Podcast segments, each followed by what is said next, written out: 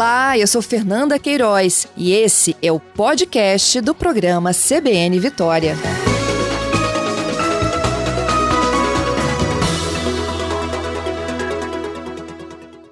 Eu converso agora com o Alex Mariano, ele é secretário de Transportes aqui de Vitória. Bom dia, secretário. Bom dia, Fernanda. Bom dia a todos os ouvintes da CBN. Bom, tem placa, tem orientação, mas também tem dúvida, né? Tem muita gente ainda que não sabe fazer a conversão à direita.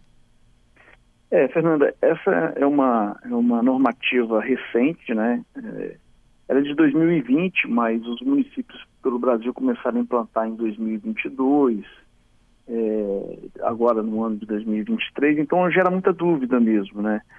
Porque na própria aula de autoescola no passado não tinha esse tipo de placas. Então, assim, agora na reciclagem algumas pessoas já vão se identificar com essa placa, né, no CFCs.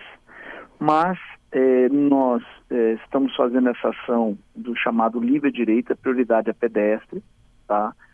com abordagens nos cruzamentos, com panfletos de educação do trânsito, explicando que, mesmo que o sinal estiver fechado, estiver vermelho, quem estiver na faixa da direita e tiver a placa, pode fazer a conversão avançando no semáforo, desde que dê prioridade ao pedestre e ao ciclista.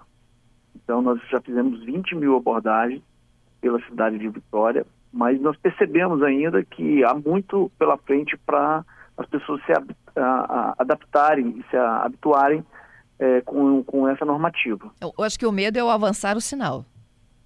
Sim, é, porque você não avança de semáforo, se você não tem conhecimento, você tem medo de levar multa. E também, assim, não é obrigatório que a pessoa que esteja na faixa direita, ela faça esse movimento. Então, às vezes, quem está atrás já conhece esse movimento, fica buzinando, Isso. É, é, querendo que a pessoa faça esse movimento. Ele é uma opção, ele não é uma obrigatoriedade, porque no caso em questão, se ele fosse uma obrigatoriedade, tivesse um agente de trânsito, não tivesse pedestre, não tivesse ciclista, ele poderia ser multado. Então não é essa a, a, a, natureza da lei, essa não foi a intenção da normativa. A intenção da normativa foi dar fluidez.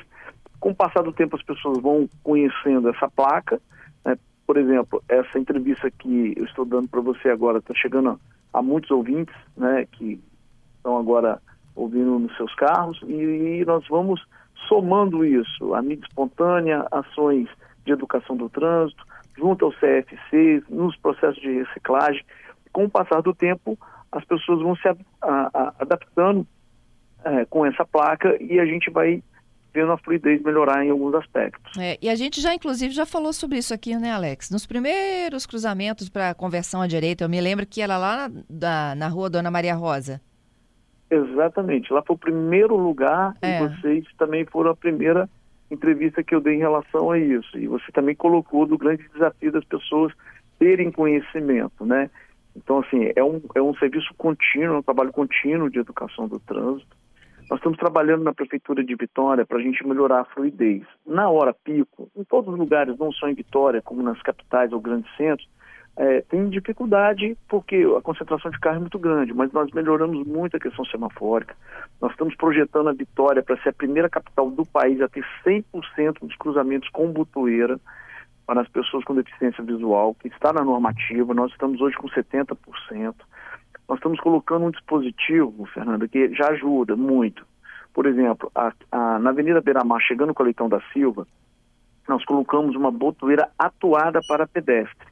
Quando não tem pedestre, a, a, o, semáforo ele fica aberto para o carro. Antes de nós colocarmos essa botoeira, o engarrafamento já estava lá no Instituto Braille.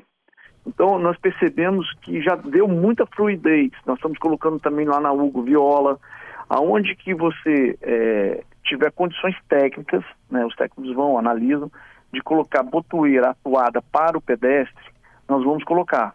Quer dizer, o semáforo vai ficar aberto para o carro. Chegou o pedestre, ele aciona a botoeira, aí cria o ciclo para o pedestre. É um outro tipo de botoeira, que tem a botoeira que é para informação sonora da questão da pessoa com deficiência visual, né? E tem essa que a gente trabalha tecnicamente para melhorar a fluidez. Então são pequenas ações que nós estamos fazendo, como a placa livre à direita, essa da batueira atuada, para a gente dar uma melhora no, no fluxo da cidade. Entendido. Ó, da Dona Maria Rosa, depois foi a Ferreira Coelho, depois Leitão da Silva, Fortunato Ramos, tem Fernando Ferrari, Paulino Miller, Marechal Campos também, não é isso, Alex? É isso. Avenida Vitória, em... Fernando Ferrari, tem muitas, muitas. Tem Dante Michelini. Hoje, quais são assim os pontos que você percebe que a, o, o motorista tem mais dificuldade de fazer essa conversão? É, eu, não, eu, não, eu não percebo em ponto, né? Assim, eu percebo que, na verdade, de forma genérica, né? Algumas pessoas fazem essa convenção e outras não. Então, assim, é, um, é, um, é uma ação que nós vamos ter que fazer aí com a mídia espontânea, com vocês, com a parte da educação do trânsito, continuar nas abordagens, que é muito importante. Fizemos 20 mil abordagens, mas a meta é chegar até o final do ano com 40 mil abordagens, né? Então, assim, é ir multiplicando esse conhecimento. É, Vitória ele tem um aspecto de adensamento de via, porque nós temos duas arteriais, então é, tem uma complexidade de você mudar até às vezes sentido da via, fazer giro de quadra, enfim. Mas com essas ações de é, é, não macro, mas micro nesses pontos, a gente consegue dar uma melhorada na fluidez sim. Então nós vamos continuar com essa ação de educação do trânsito. Né? Temos aí também um, um plano também, é, já está sendo um projeto pronto também, que já está é, em fase de passar para a parte de, de, de, execução, que é as motos que ficam paradas entre os veículos, nós ah. vamos fazer as caixas de retenção em alguns pontos na frente dos veículos né? porque às vezes ela vai passando, o semáforo está fechado, fica entre um veículo e outro, pode ocasionar acidente, pode ocasionar é, é, algum tipo de abarroamento nos veículos, então a gente está trabalhando para criar as caixas de acúmulo no semáforo para moto, reservada para moto à frente. Né? Também é uma ação que nós estamos já trabalhando para a gente implantar na capital. É, essas caixas, secretário, são aquelas faixas pintadas, né? logo abaixo do semáforo, aí é o limite ali entre a moto e o carro. Exatamente, aí você cria ali um espaço para a moto ficar à frente do veículo, né? Porque às vezes ela fica entre um veículo e outro, então aonde tem via e a faixa tem espaço para a moto passar e ficar no acúmulo da frente, nós vamos colocar. Isso já melhora também. Entendido. Bom, e aí sobre as conversões, só para a gente entender aqui, ninguém é obrigado a fazer a conversão, não é isso? É não, facultado. Não é isso, é, é, é facultativo, não existe obrigação da pessoa fazer esse, essa, essa ação da conversão. E aí, se eu não faço o que está atrás, tem o direito de buzinar? Assim, se a pessoa tem conhecimento da lei, ela não tem que buzinar, né? É por, pelo, às vezes o próprio desconhecimento da norma, que ele só lê que está livre à direita, mas aí ele não vê que é uma opção, então ele acaba buzinando. Então, assim, é, o ato de buzinar nesse tipo de ação é incorreto, né? Por isso que a ação de educação do trânsito é muito forte que a gente vai ter que fazer. Uhum. Né? As pessoas têm a consciência de que ela pode fazer aquela ação. Quando a pessoa ela conhece a, a norma e ela vê que não tem pedestre, ela vê que ela não tem ciclista, não tem por que ela ficar parada. Né? Se o objetivo dela é sair de uma origem para um destino. Então, é, é óbvio que ela vai fazer esse movimento. Então, essa ação de educação do trânsito, com panfletagem, com mídia espontânea, nós vamos trabalhar até o final do ano para a gente tentar ampliar isso. E outros municípios também que vierem a fazer, como Vila Velha, Serra, Cariacica, por Vitória ser uma cidade, ser a capital, está do centro da região metropolitana, isso vai acabar refletindo também, né? Eu não sei como é que está esse projeto nos outros municípios, mas acaba refletindo, porque o cidadão de Cariacica, de Vila Velha de, de, e de Serra acaba sempre estando vindo para Vitória, por Vitória ser a capital. Então é uma ação contínua aí que ela vai com o passar do tempo, vai se habituando. Uhum. Eu imagino que quem não faz a conversão é porque não está para fazer a conversão, está para seguir em frente. Pode acontecer isso também. Né? E aí ele, ele, ele, assim, como que é a tendência das, da, do, do, do, de você fazer a circulação viária? Você tem um canteiro central, aí a, a, a faixa, primeira faixa ao lado do canteiro central nós chamamos de faixa 1. Se a via tem três faixas, a faixa do meio é a faixa 2 e a faixa 3 é a terceira, que fica à direita. Né? Uhum. Quando você está dirigindo, é, você tem algumas regras. É, a faixa da esquerda é que mantém uma velocidade maior, respeitando o limite da via. Né? A faixa do meio e a, e a terceira parte, uma velocidade menor. Então, a tendência, quando você aplicar essa placa e fizer essas coisas, é, fizer essa ação ela é, é, ter mais conhecimento, a tendência é de que quem estiver na faixa terceira sabe que pode poder fazer a conversão direita livre. Mas uhum. também pode acontecer de da pessoa estar tá na terceira faixa e não querer fazer conversão e seguir em frente. Então, assim, é um movimento micro, em certos aspectos vai dar fluidez, né? É isso. Tá certo. Bom, então vocês estão com orientação na rua. Quem é? A guarda que faz essa orientação? Nós estamos com a gerência de educação do trânsito acompanhando com os agentes de trânsito, né? Então, a nossa gerência tem aí, é, também tem um, um, um, um esquete de um, de um idoso atravessando a faixa, entregando o panfleto, né? É uma, uma parte figurativa. A gente está trabalhando com uma questão bem, bem lúdica, né? Bem, uma forma de você frisar aquele momento de receber aquela, aquele panfleto. Para não ser mais um panfleto que a pessoa está recebendo. Então, uhum. assim, é uma forma de você fixar a imagem, né? Então, tem, assim, um idoso, né, de forma figurativa, que tenta atravessar a faixa de pedestre, ele vai até o veículo, enfim, é, é uma ação para a gente tentar aí marcar é, essa questão. É isso aí. Alex, tem um ouvinte nosso aqui é, me alertando que em uma das placas ela está longe da conversão. É, Avenida Leiton da Silva, entrando para o Car a Carlos Alves. A placa está muito distante, ela tem que ficar à frente para poder o, os motoristas verem e seguir, porque eles ficam parados ali. De vez em quando eu estou passando ali, eu falo, gente, ó, é, segue, pode seguir com segurança. Mas a placa está lá atrás, aí as pessoas não sabem, fica lá parado, parado. E Alex, boa dica, né? Boa, não, isso é importante. Eu fico até feliz que é a participação das pessoas que já estão tendo conhecimento da placa. É, nós colocamos a placa é, no próprio cruzamento e às vezes algumas posições antes. Pode ser que essa placa tenha caído ou tenha acontecido alguma coisa. Ou também pode ser que não tenha colocado a placa como deveria ter colocado. Então, assim, já vou mandar a equipe lá hoje, dar uma olhada nessa, nessa placa aí, nessa, nesse cruzamento e nós colocarmos o mais rápido possível. É, mais um aqui, ó, o Léo. As placas são muito pequenas. É, então, esse é, o, esse é o tamanho padrão, né? É o tamanho que está dentro da codificação do código, né? Está dentro lá é, das especificações do código, né? Mas isso também é uma coisa que a gente também fica feliz. Então, porque assim, as pessoas já estão tendo, tendo interesse de ler a placa e ver e, acha que o tamanho pode ser maior. É, o é, Gledson também, olha, eu tenho, fico a maior parte do meu dia no trânsito. E posso afirmar que 70% dos motoristas não veem a placa, não leem ou então não sabe o que ela significa. É, então assim, se nós começamos com zero e já estamos com 30%, já é um ganho, né, Fernanda? Desde quando nós conversamos a entrevista lá atrás, né? É, ó, então, o mesmo Léo está mas... falando que a dos rotativos são grandes, diferente das de conversão à direita. É, essa é uma, é uma questão da normativa, que está lá da placa do livre direita é, que ela tem lá o tamanho é, padrão, que é o tamanho padronizado. Uhum. Mas assim, eu não vejo objeção nenhuma, por exemplo, em cada vez dar mais informação, né?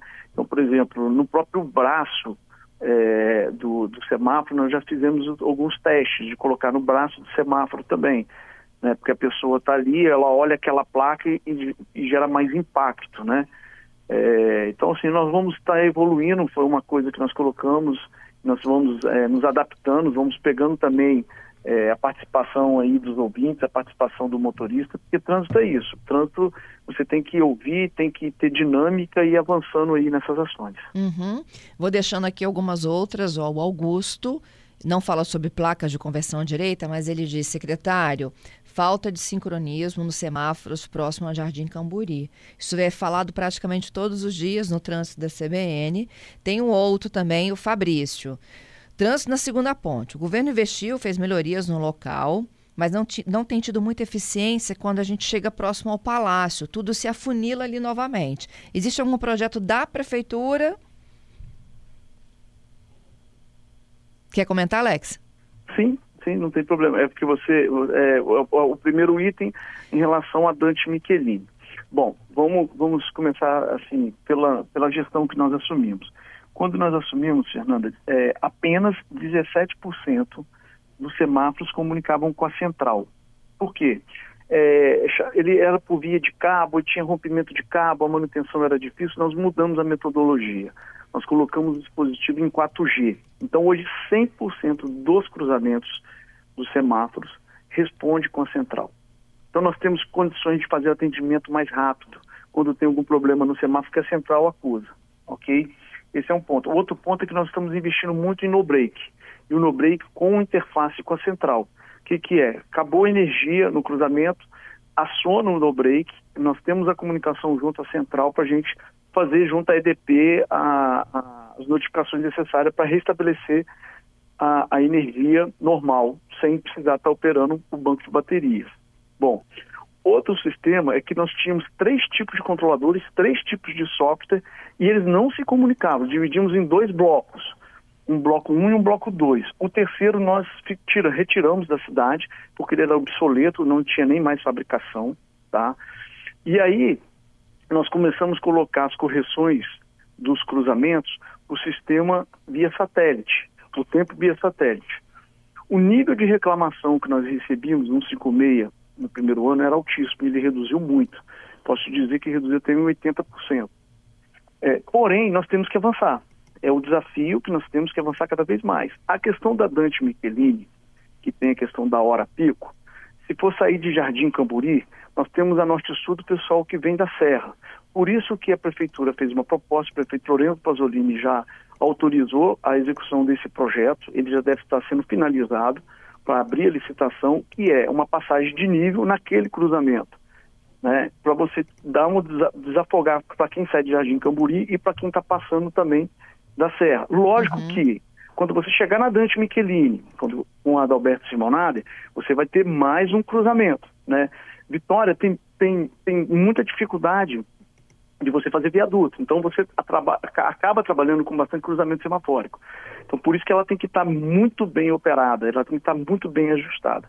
Bom, esse é um ponto. Então é um ponto da, da parte da Dante Michelin que a gente vai ter que avançar. Na questão do Portal do Príncipe, foi um projeto executado pelo Estado, lógico, com aprovação da Prefeitura de Vitória à época. Né? Ali você teve um alargamento é, das vias, aumentando o volume de acúmulo na caixa, é, e aí, quando você chega à frente ao palácio, você tem um afunilamento. Você passa de quatro faixas para duas faixas. Isso acaba dando estrangulamento. Então, o que a gente está tentando trabalhar? E você tem muito pedestre. Então, você não pode deixar de dar prioridade ao pedestre que tem que passar ali é, para deixar só a fluidez no veículo. Então, a gente está trabalhando o aprimoramento desses tempos semafóricos. Né? É, mas, assim, eu acredito, nós vimos que do que era antes para o que é hoje melhorou talvez a expectativa da sociedade, dos motoristas, seria uma outra, de que uma fluidez direto, mas como ainda na hora pico ainda tem retenção, essa expectativa ficou um pouco frustrada, uhum. né? Mas assim, vamos ter que estudar alternativas e verificar essa questão aí desse estrangulamento aí na frente do palácio. Tá certo. Já deixa meu convite aqui, viu? Obrigada, Alex. De nada. Obrigado, Fernanda. Obrigado a todos os ouvintes.